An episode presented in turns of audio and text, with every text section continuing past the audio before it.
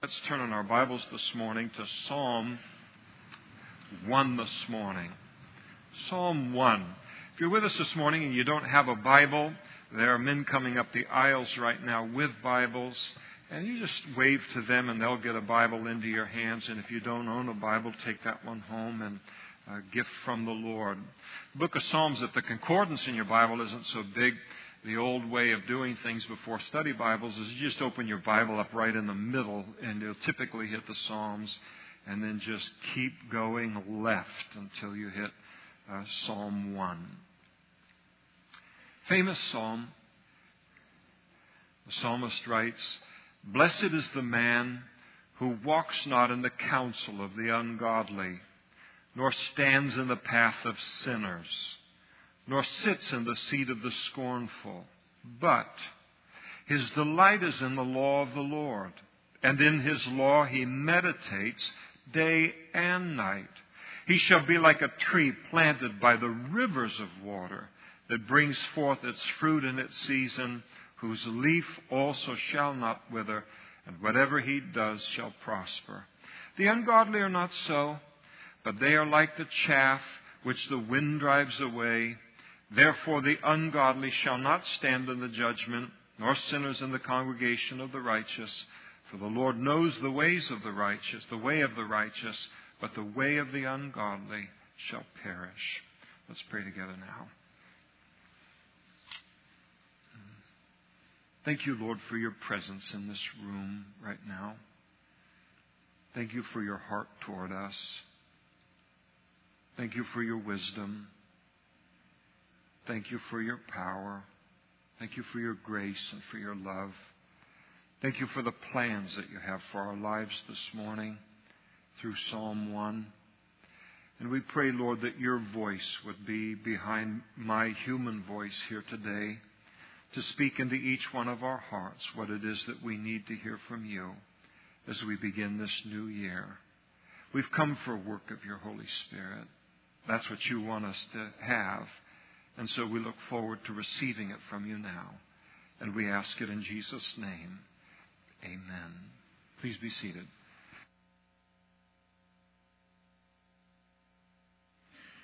Personally, I like New Year's Day. I always have, ever since I was a kid. Something about the day that I like. And in those days, all of the major bowl games were on New Year's Day.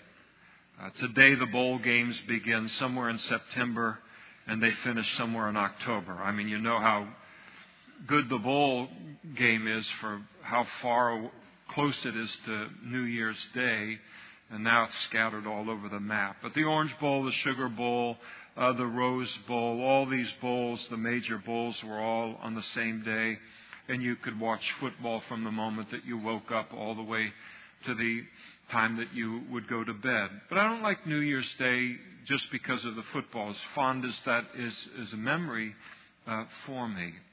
I I like the day because it provides people in our culture with a needed reference point, a time where people can stop and give some consideration to the year that has just gone by, and then to give consideration to the year that's immediately in front of us. And so that one day is kind of a pivot point where people in this culture are giving thought in both directions.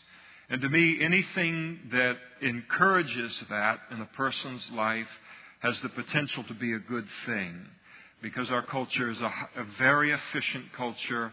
It is a very, very fast paced society and culture that we live in. And so anything that makes us pull back for a moment and reassess where we've been, and then to ask ourselves, do we want to continue on that path? Or what changes do I want to make in the future so that the coming year is different in constructive ways than the year that we just left. And I think that's a good thing, always a good thing uh, for, for people to do. And of course, this is where New Year's resolutions come uh, into play, where there is that recognition that this is what the former year was. This is the kind of person that I was in that former year. And now here is this, this day that is associated in our culture with a fresh start. And sometimes we need to know there's that kind of a day in the calendar where we can look and say, all right, pretty tough to think about a fresh start October 17th or May 23rd. But here on New Year's Day, sometimes we'll take that time to stop and say, okay, this is a day that everybody recognizes. We kind of get a fresh start to make changes that we want to make in our lives. And so the New Year's resolutions come out, most typically having to do with our appearance or some kind of a health thing or, or some changes in our schedule, something like that, that we decide now we want to make, uh, make those particular uh, changes and to make resolutions that we think will make the new year uh, li- at least a little bit better and maybe considerably better than, than the last year. Now, of course, it's a time where we hear everyone greeting one another with the phrase, uh, Happy New Year. And there certainly isn't anything wrong with that. It's a Happy New Year, a blessed New Year. I always think to myself, why not? sure. Uh, uh, given the other option. But, uh, but it, there isn't anything wrong with that, and I actually uh, kind of like it. And, and I kind of like the fact that people say it whether they know the Lord or whether they don't know the Lord. And because I love people in general. And, and when people say, you know, Happy New Year or Blessed New Year or whatever it might be, we realize everybody wants to believe that the coming year is going to be better than the previous year. We want to believe that life is going to get better and better and better for us. And life is hard in this world. I don't want to, those of you who are younger, uh, ignorance is bliss. God bless you. Enjoy your youth and your young adulthood. But uh, life is hard here. It's a fallen world. And it's hard all over the world. There's blessings. It's ice cream and whatever you want to fill the blank in with. There's a lot of blessings here. But it's a hard place. And, and for most of the world and ourselves in a greater measure than we've ever known it. Um, in recent years, tough to uh, work out a living and lots of different things, lots of challenges that we, that we face. And, and so, because life is hard in this world, when people are saying, you know, Happy New Year, it, it simply means, as I listen to them, I think to myself, well, they haven't given up hope. And that blesses my heart. Because there's still that hope in the heart of a person that would say that, that there's hope for a coming year. There's hope for a fresh start and for something to be different about this coming year. The fact of the matter is, is for us as Christians, is that at this time of the year, and really any time of the year, we should be the most boldly optimistic and most boldly confident people concerning the future whether it's about tomorrow or whether it's the coming year, of any people in the entire world. We should be absolutely confident concerning our future, no matter how far out we're looking into our future. And the reason that we should be the most confident people in the world related to the coming year or the rest of our lives is simply because of the greatness of our God and the greatness of His promises that He has given to us. Promises that He has always been faithful to keep. And what He has always been, He will always be the coming year as well. I give you one example of the kind of promises in His Word that are intended to give us great confidence concerning the future. And this is one of my favorites. Romans chapter 8, verse 32. And it declares, He who did not spare his own son, but delivered him up for us all, how shall he not with him also freely give us all things? Now that's an amazing statement by the Holy Spirit to us. I just the whole Bible, whole Bible, the Bible is full of wow verses. That is a wow wow verse there. In other words, if God has already given us His best in giving us His Son as for our salvation, and, and in doing so, He has revealed Himself to be a blessing God and a God who desires to bless us as His people, then is there any lesser gift that He won't also give? And every other gift is a lesser gift. And the answer to that question is no. And so we should be confident, every single one of us as Christians, that this coming year is going to be a great year of drawing closer to the Lord, of coming to know God in a way that we have not yet known Him as we grow in our relationship with Him.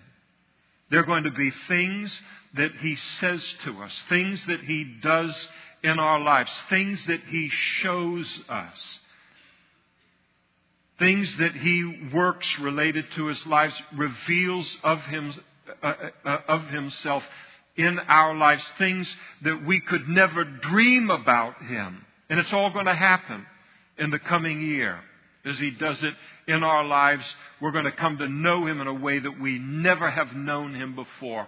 And He's going to do that in our lives. We're going to experience His strength and His power in the coming year. We're going to experience the leading of the Holy Spirit, which is one of the greatest experiences a Christian can ever have. Where here we are, God prompts our hearts by His Holy Spirit to do something, to move in a particular direction. And we realize from our experience with God that this is how He leads us. And then as He leads us into this place, we discover this wonderful world that is found in this new place in His will. All that's going to happen in the coming year. He's going to speak to us. He's going to lead us in His will. And He's going to bless us. He's going to supply every single need in our lives that we have spiritually, that we have emotionally, that we have mentally, intellectually, that we have uh, physically. And He's going to use us. And the Lord has a fabulous year planned for each of us. And if you don't believe that, I rebuke you. You, I don't know what God you're serving, but you're living way below the God that loves you and saved you. God's got a great year planned for us. The Bible says underneath of the everlasting arms, He's going to take good care of us. But He's got a lot more than us just surviving 2012 in mind. He's got great things planned for each of our lives.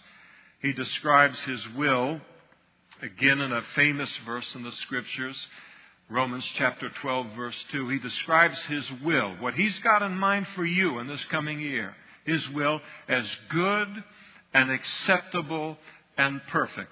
Doesn't get better than that. You can't find three words to describe anything that are superior to those three words. That's what God has planned for our lives. That's what is going to unfold in our lives and what we're going to experience in this coming year. As we look at this Psalm 1 this morning, I, I don't want it to be a pure study of the Psalm, though I can uh, hardly help myself. Uh, but I want it to be a little bit more just looking at it as kind of a checklist, where we can look as the psalmist lays out this blessed life that is described here and we can go through his checklist as it relates to our own lives so that we can head into the year 2012 being confident that our lives are in a place that will allow God to bless us as fully as he desires to bless our lives. And he really desires to bless our lives. In the book of Jude, it's just a single chapter, Jude verse 21, it speaks about uh, it declares, keep yourself in the love of God. And the idea is for us as a child of God is to keep ourselves in that place where God is able to pour out the richness of His blessings that He wants to pour out upon our lives. And so the psalmist lays out what direction so that we can find ourselves in that place. There's an old hymn that talks about uh, standing under the spout where the blessings come out. You can just picture this big um, uh, bathtub faucet up there. You're in miniature in the bathtub. You turn the thing on and there's water just comes rushing down that faucet. And basically what Psalm 1 does, and there are other passages like it, it basically tells us how to plant ourselves under the fount of God's blessings so that He can pour them out as fully as He desires to upon our lives. The God that we serve is a blessing God. He is a blessing God. He loves to bless His people. And He will bless us to the degree and to the level that as fully as He possibly can, that will not be harmful to us. He will bless us to the degree that we have the spiritual character and maturity to be able to handle those blessings and they won't spoil us. One of the things about a dad, and God is spoken of in the Bible as Abba Father. He is our daddy. He is our spiritual father, our spiritual dad if daddy is too intimate for you. So he's our dad. He's a father to us. And that's the name he takes to himself. We're not presuming anything by calling him that. That's, how, that's the relationship he wants with us. And one of the things about a father is a father loves to bless his children. More, we love to be blessed uh, by our fathers, and we love to be blessed by God, but sometimes we forget it's a blessing to Him to bless us. The worst thing a child can do to an earthly father is to live a life uh, that is sinful or disrespectful or whatever it might be that robs the father of being able to bless that child in the way that a father wants to bless that child. That's a terrible thing to do to an earthly father because earthly fathers, the best of them, most of them, have a desire to bless their children. But the same thing is true of our Heavenly Father. He desires to bless us, not just for our good, but because it pleases His Father's heart to do that. And Psalm 1 speaks to us about how to put ourselves consistently in that place, that we are able to fully receive His blessings and He is able to fully bestow those blessings upon us.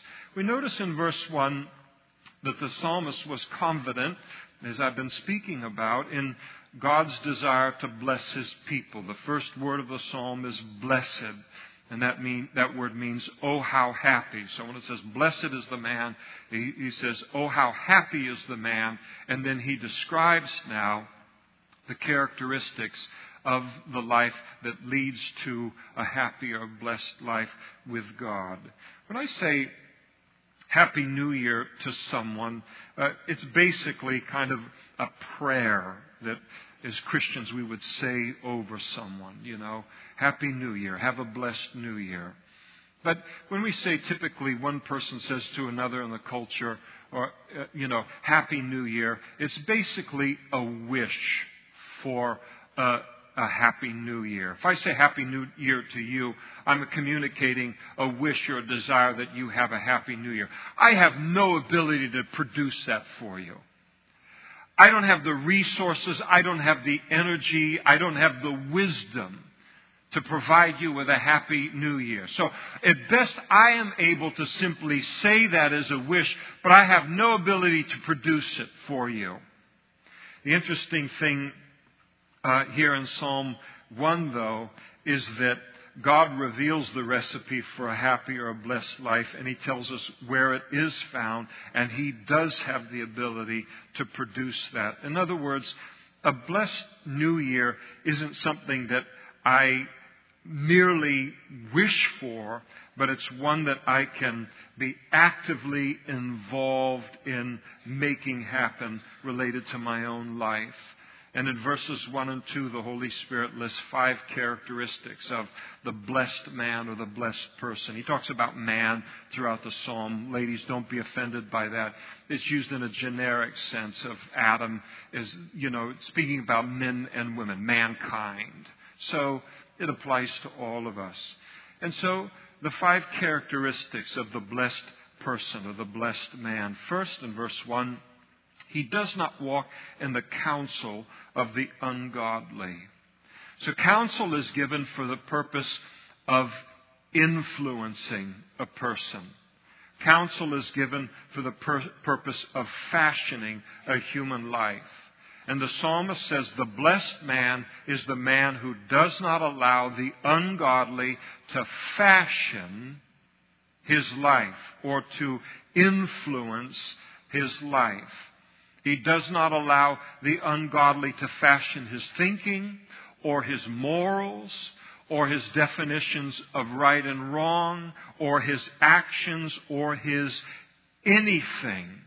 He does not allow the world to become his counselor. He does not need the world's advice about anything on any level. And he does not allow the ungodly to fashion one iota of his heart, his mind, his soul, or his strength. And when the psalmist writes concerning the ungodly, he's not just talking about the wicked or the openly wicked person. He is talking and referring to those, also to those who leave God out of their thinking and thus God out of their counsel. And we're going to see in just a moment that the child of God has far access to far better counsel than the counsel of the ungodly. So again, he doesn't come under the influence of the ungodly. And no matter who we are, I don't care what age we are, I don't care what our experiences in life are, no matter what, we are influenced by what is around us. We're influenced by the people that are around us. We're influenced by what we watch, what we allow to come into the eye gate. We are influenced by what we read, again, the eye gate into the mind. We are affected by what we listen to into the ear gate. We are affected uh, by all of these things and more, and not just for bad, but also for good. And the Bible teaches that this fallen world, and it's a fallen, ungodly world, it is constantly working to fashion me and to fashion you, to mold us, to put us into its mold. And that's what it does. There's an agenda in the world to conform all of our thinking to the same, which is godless. All of our doing to the same, which is godless, man centered. And so there is this conforming process that is going on all around us. And the man who is blessed is the man or the woman who resists that attempt by the world to fashion our thinking, our decision making, how we view life, our actions, and so forth. Now, in the old days, we're talking about Psalm 1, we're talking about 3,000 years ago. So, in the old days, counsel, uh, influence, conforming, all of this took place for the most part, one human being to another human being, took place face to face. Some of you may not believe it, but 3,000 years ago, they didn't have cell phones. There were no computers. There were no newspapers. There were no magazines. If you could find something in print, it was in print because scribes wrote it out by hand, which made it almost impossibly uh, expensive for anybody to own anything that was written.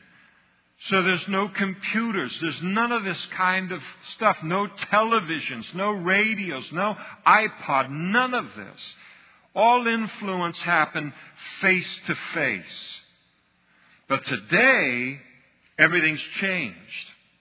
To where now the average person that sits in a room like this, or sits in a room anywhere in the United States of America, and maybe in the whole wide world to varying degrees, Our greatest influence sometimes doesn't occur from other people that we see face to face.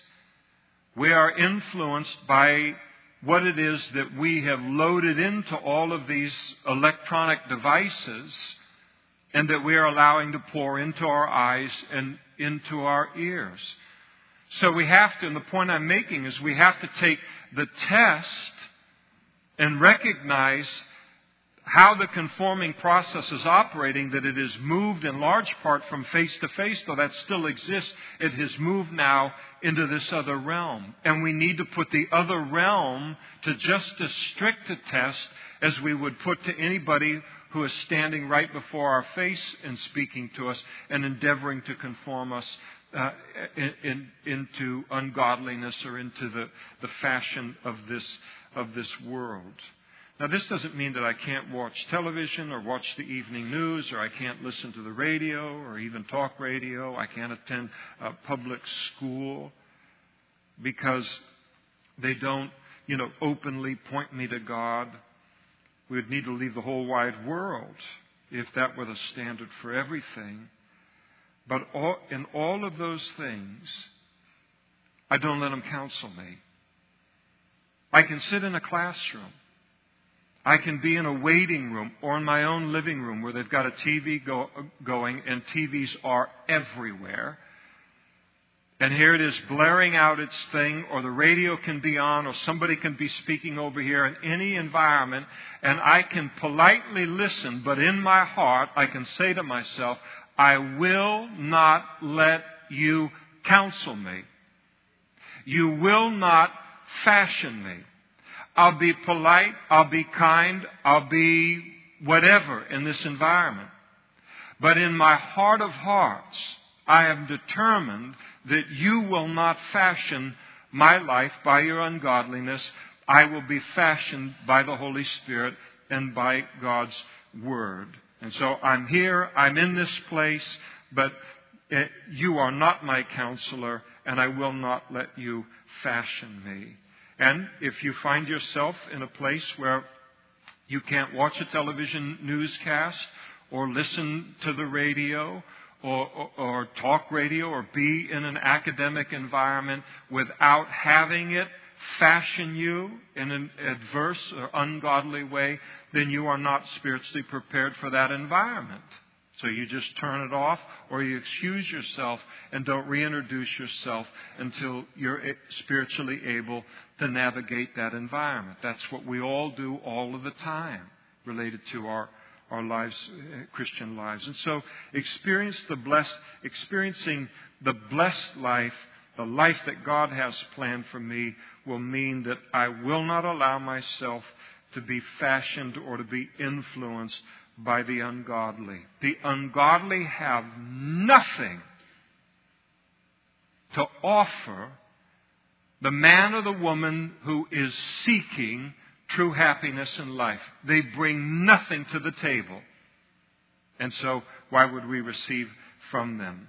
And so, speaking about influences in our lives. And so, we check item number one. We ask ourselves as we head into this new year, wanting to be fully confident of God's coming blessing in this year, and we allow Him just to search our heart through His Word about what we are allowing to influence us, who we are allowing to influence us. And are these instruments that are in our hands or in our homes, are they leading us to greater godliness and devotion to God, or are they pulling us away? And the Bible says that if we want the blessed life, we will take and only expose ourselves and give a place of influence uh, in our lives to that which is influencing us toward godliness. The second thing that he lists here is that the blessed man will not stand in the path of sinners. He doesn't stand with them. He doesn't linger with them. He doesn't closely associate with the sinful man or with a sin uh, directed or a sin dominated man. And the reason that he doesn't stand with that kind of person is that once you stand with that kind of person, pretty soon uh, that lingering turns into standing, and then pretty soon standing turns into joining them in their sinful ways or in their sinful uh, path. And we need to be discerning, the psalmist is telling us, about who we make our counselors, who we make our advisors but also who we make our friends and who we make our close associates in life. It's one of the most important decisions any human being will make. And it's not just kids. It's not just youth. We say, oh, the peer pressure of youth. Yes, it's fierce. I wouldn't want to be in junior high again for all of the money in the world. But to think there is no peer pressure on adults, whatever our age is, is nonsense. That peer pressure goes on all the way through life. You think about how many men and women are in jail or in prison today, how many men and women are in rehab today, how many men and women are homeless today, walking the streets, their minds absolutely fried, gone, irreparably destroyed, apart from a miracle of God.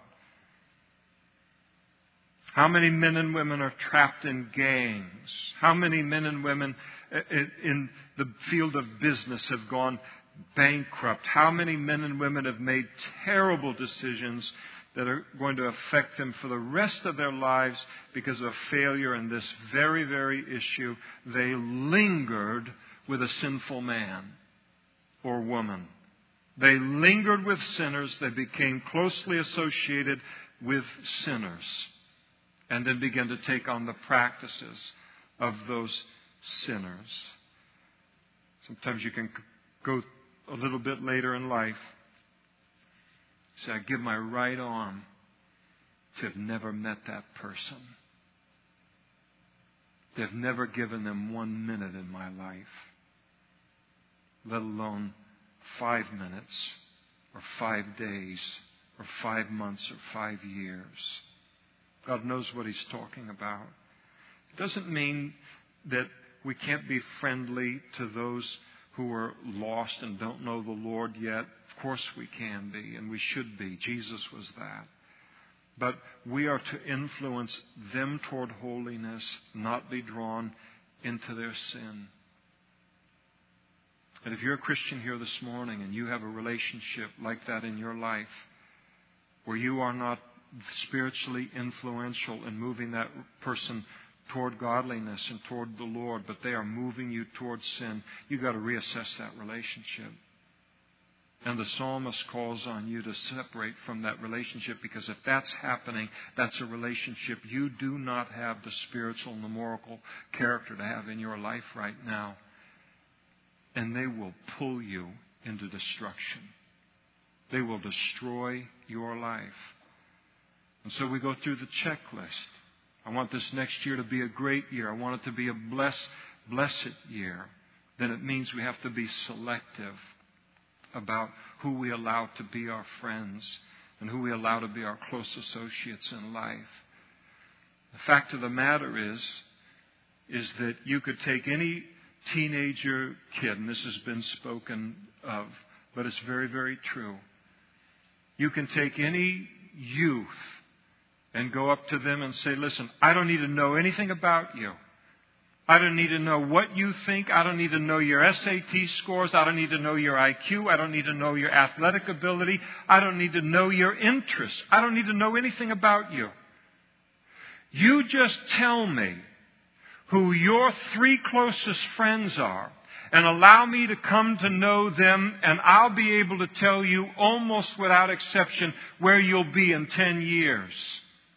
That's the power of friendships and the power of close associations and the importance of being careful about who we give that kind of a place in our lives. And again, the power of, of these relationships for good and for bad, and not just for youth, but for adults as well. And so the sinner has nothing to offer the man.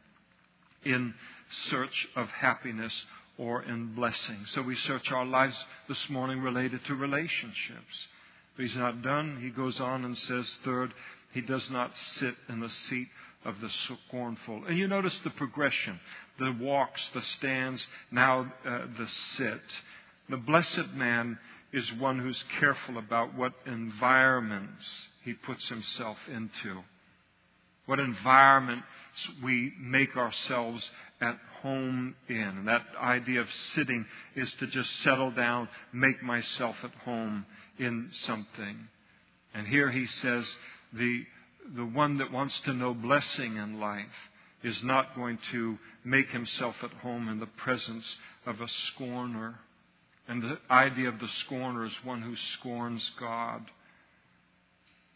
Scorns God, scorns His Bible, scorns His commandments, scorns His ways, scorns His people, scorns God in, in that kind of a way, talks about environments where God is openly despised and where God is joked about and where He is mocked and where He is hated. And the blessed man doesn't laugh at the jokes, whether they're in a sitcom or whether it's a stand up comedian or whether it's a relative over at the house for Christmas. We don't participate in it. The righteous man realizes and should realize there's something terribly wrong with a human being who scorns God. There's something wrong with that person. Jesus said that the reason that men and women do not come to him for salvation is not, has nothing to do with philosophical arguments, has nothing to do with intellectual arguments. All of those things are easily and readily answered. He says, here's the problem. They love darkness and they don't want to come into the light. That's why when somebody rejects the gospel, I speak to you if you don't know the Lord here today. This is what Jesus says. Behind all the hubbub and all the words and all the this and all the objections, the fact of the matter is, as God looks at a human heart, He says, all of that is to simply protect this sin that a person knows they'll have to give up in order to come to know God and to walk with Christ. That's what it's all about. And there is something especially dark about the person who scorns God. There's some a, spec- a special darkness or sin that they are protecting in their life by conducting themselves that way.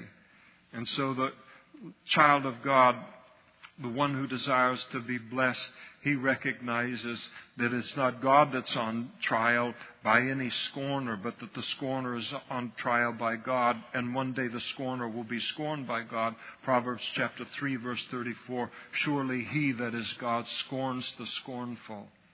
And I don't want to be even witnessing that one day when that judgment occurs.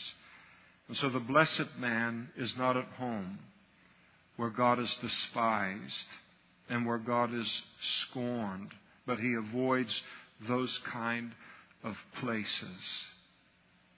What environments are we allowing ourselves into?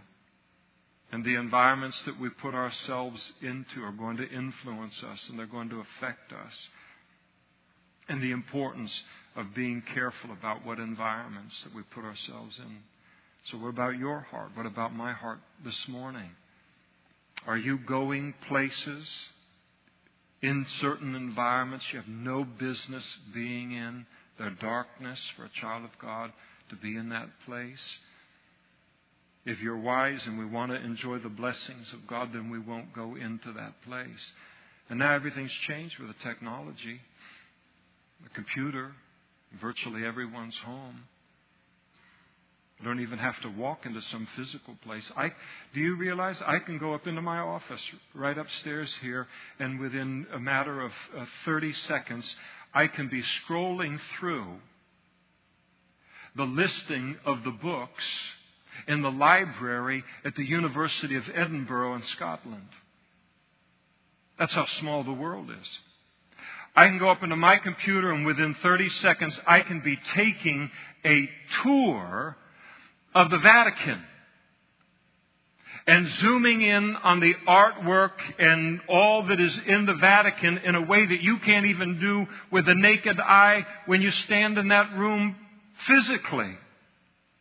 So we can take ourselves and introduce ourselves into a lot of different environments now by means of technology. And the writer of the book uh, of, of, Psalm 1 warns us to be careful.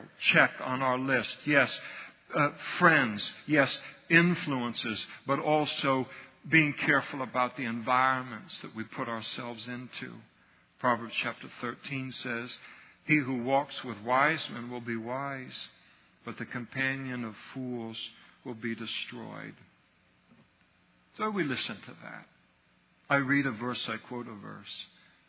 For some, it's in one ear, out the other already in the sermon. This is a powerful passage. He who walks with wise men will be wise, but the companion of fools will be destroyed. And that happens all day, every day in this city, in your neighborhood, and in this world that we live in. And the importance of being careful. The scornful man has nothing to offer. The man in search of true happiness and blessing. But then notice fourth in verse 2 that such a man delights in the law of the Lord. That's his attitude toward the Word of God. He delights in it. You don't have to force him to go to church on Sundays. You have to yell at him week in and week out to establish a devotional life with the Lord and to read the Word of God on a daily basis, this kind of, of thing. He loves to know the Word of God. He loves to obey the Word of God. He loves to be under the influence of the Word of God. And so the blessed man is the man who not only doesn't make the count, the ungodly or sinners or scorners his influences in life, but he then takes the additional step of coming under the influence of the Word of God. And then, fifth, he meditates on God's Word day and night. He meditates. We talk about cows chewing their cud. You have the Word of God comes in, comes into the mind, comes into the heart. And then now, all right, I've read it in, but now I want it to take a, a daily living, working place in my life. That takes more than reading it in. So now I begin to chew on it out of the desire, so that the, the cow chews its cud in order that what it is, the cud that is chewing, so that that nourishment will now become a part of its very life, its body. And so that's the desire here of meditating upon the Word of God. To take the passage, to read it, yes, but then to meditate on it until it becomes my own. It becomes a very part of my life. So he reads the Word of God, but he continues to work it over and over in his heart and in his mind throughout the day again to make it a part of his life. The word uh, Hebrew word for meditate it means to utter sounds, uh, to speak. Sometimes when you're younger and somebody catches you talking to yourself, you're so embarrassed. And then you get older. You talk to yourself all of the time. And you consider yourself to be delightful company. There's no one who understands me like I. Who else could I talk this over with but me? That could understand the whole thing, I'd be 20 minutes describing it to her or to him or to this or a day or whatever. So I just talk it over with me. And it becomes more and more verbal as you get older because you lose a little bit of uh, restraint. Not too much, we hope. But it's the idea of taking that passage of Scripture,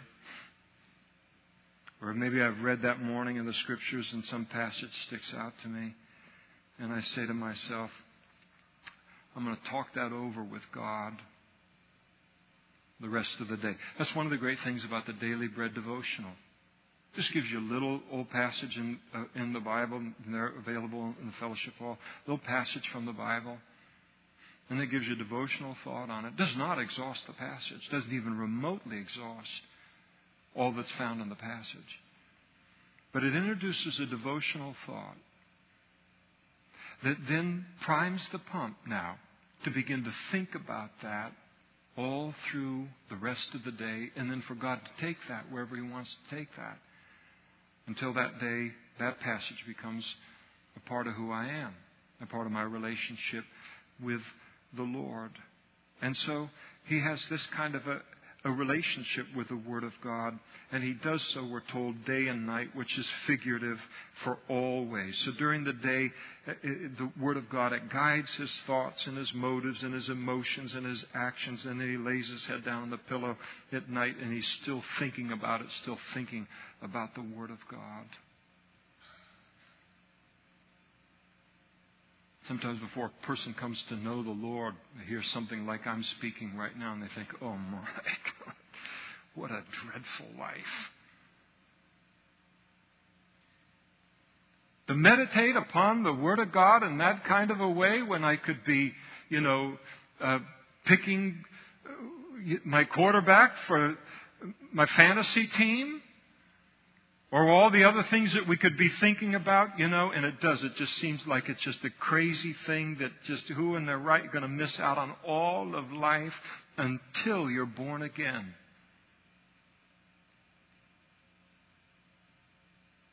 And then you experience this between you and God, and He's a talking God all day and all night.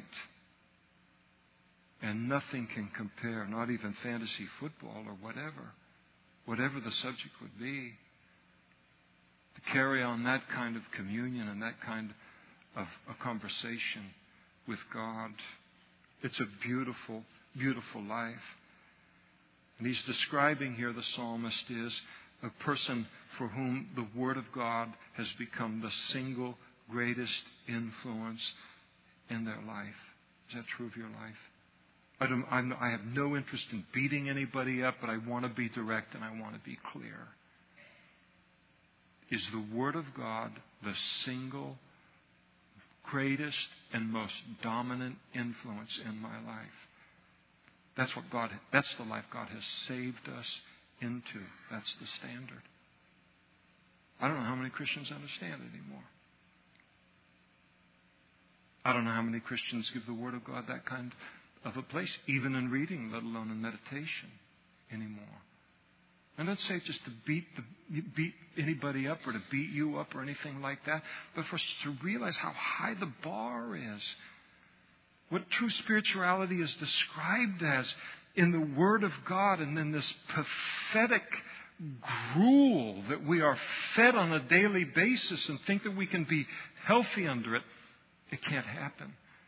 This is the blessed life that and, and the life that allows God to bless us in the way that He wants to. The Word of God has this kind of a place in our lives. And not just once a week when I go to church or every time I'm in a kind of a crunch or a disaster or some relationship's gone sideways or some business deal or something like that, but this is the daily portion. So somebody says, I don't, I don't, the Word of God doesn't have that kind of a place in my life. I'm a Christian. I know I'm on the way, way to heaven. So what, what in the world do I do? I want it to be true. Say, God,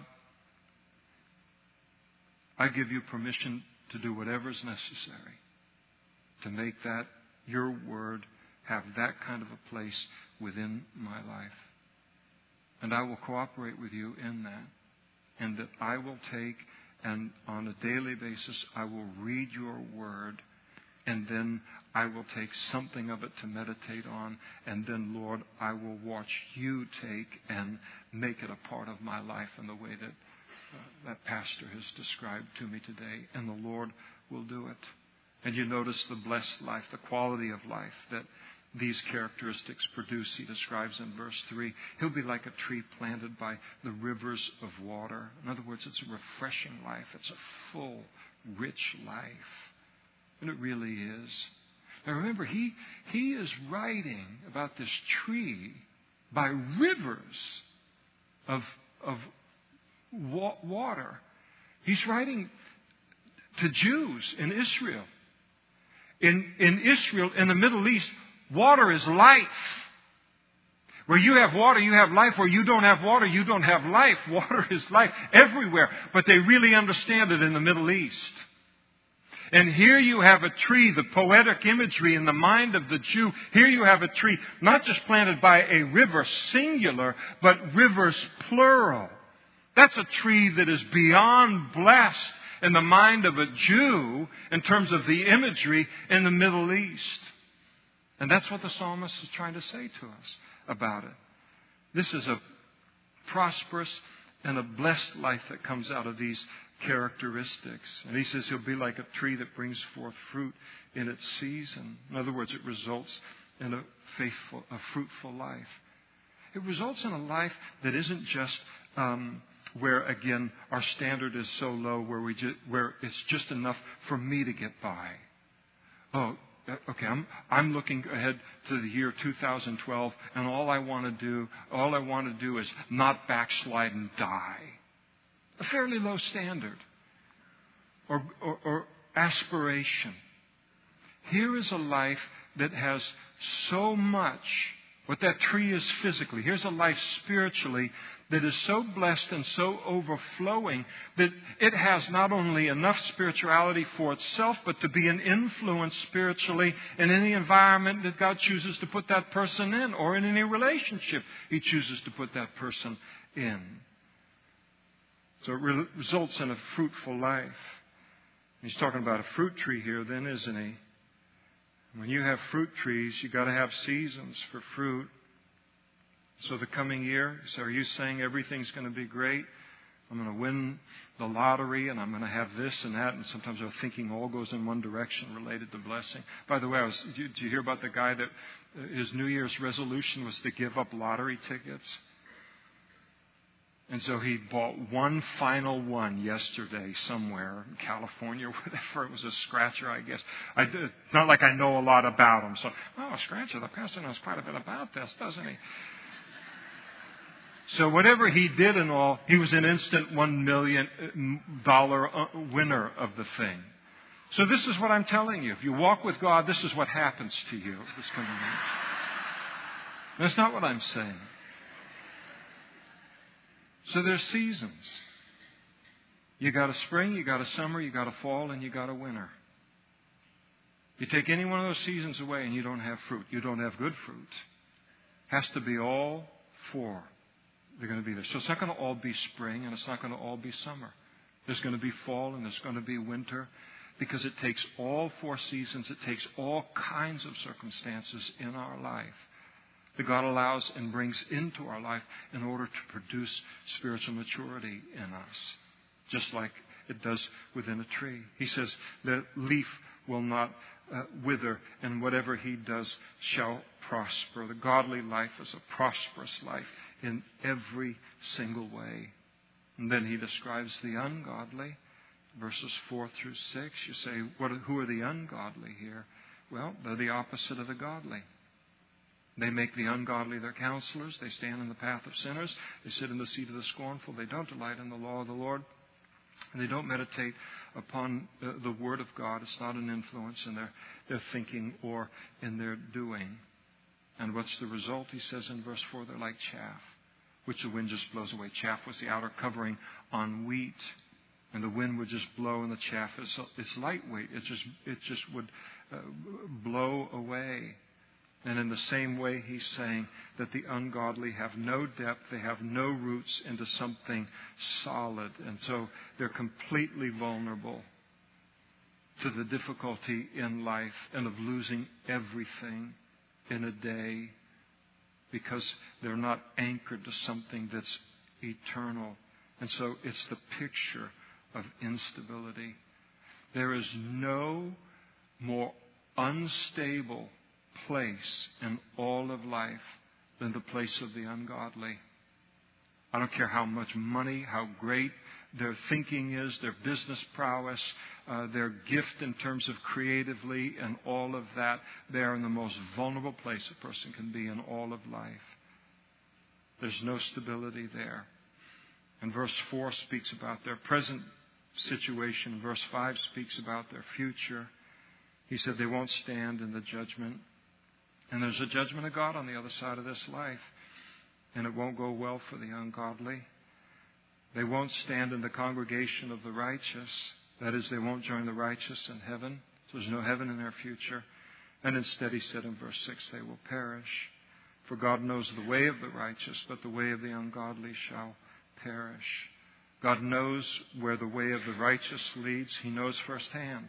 And He knows firsthand where the end of the ungodly is. And so the blessed are blessed now in this life, and we will be blessed, He's saying, in the life to come. But the ungodly, lacking that foundation in God's Word, they're just like the chaff in this life. Uh, in this life, just chaff blown in every direction of the latest deception, of the latest lie, or the latest fad, or the latest experiment, and only to face God's judgment of the life to come. And this isn't written for the benefit of the ungodly, it's written for the benefit of the godly, so that we realize there's no future in that life and to steer clear of it. And so this is the recipe for a blessed life and a blessed year. These are the marks of a life that can expect great things from God and with God in the coming year, knowing that they have given Him what He desires in order to bless our lives as fully as He desires to do so. So, this is the way, this is how to stand under the spout where the blessings pour out. Beautiful psalm speaking to us. And I think that um, when I was younger in teaching, um, I still loved the exhortative text, but I loved exhortation probably more than I do now, and, but I still love it now. I have no desire to beat anybody up in an environment like this, have anybody trapped to make me feel better. But I know the power of the Word of God and the importance of the Word of God. And for us to really, personally, individually, give deep consideration to what God is speaking in this psalm. I believe I was directed to Psalm 1 today. You can have a different opinion. But there may be one or two of us in this room that God is saying, in terms of your influencers, in terms of your relationships, and in terms of the environments where you are, this is not going to be a very good year. And 365 days from now, if you survive it, you're going to look back with great regret. And the Lord can pull us aside today and say, not only can we miss all of that regret, but we can head into the new year confident that God is going to do great things in us and He's going to do great things through us. And so these are wonderful, wonderful New Year's resolutions to make in the power of the Holy Spirit to assure a blessed year. If you sit here this morning and you are not yet a Christian, you say, How does all of this start for me? It starts by you just simply putting your trust in the Savior that God has sent into the world for the forgiveness of your sins, putting your faith in Jesus this morning. And they're going to be the pastors up in front after the service, and other men and women will be up in front after the service, and they'd love to pray with you to begin the very relationship that you've been created for. And I want to say again, I say it every so often, you need to look out for your own soul because nobody else is looking out for your soul. You talk about, look, every Christmas season has its defining moment, doesn't it? That just kind of like, oh yeah, that was the Christmas 2011, or the, this, that was the Christmas of, of um, you know, 2008. And so, what was kind of the defining moment of Christmas 2011? The new Air Jordans. Where people busted down the doors of stores to get a $180 pair of tennis shoes. And the offer by God is made daily to human beings to enter into a relationship with Him and is met with a collective yawn. How insane how backwards, how dangerous is this world that you and I live in. How upside down is everything in this world that you and I live in. You have to stop for yourself because this world is not going to help you do it. And you can't wait for millions to come to the Lord and then trail in behind a big group. You can't even wait for hundreds or tens. You've got to look out for your own soul and make your own decision about what you're going to do with Christ. And know with a great sobriety that not just this life, but your eternity is affected by what you will do with Christ. So do the right thing this morning and give your life to the Lord. And these men and women would love to pray with you to begin that relationship. Let's stand together and we'll pray.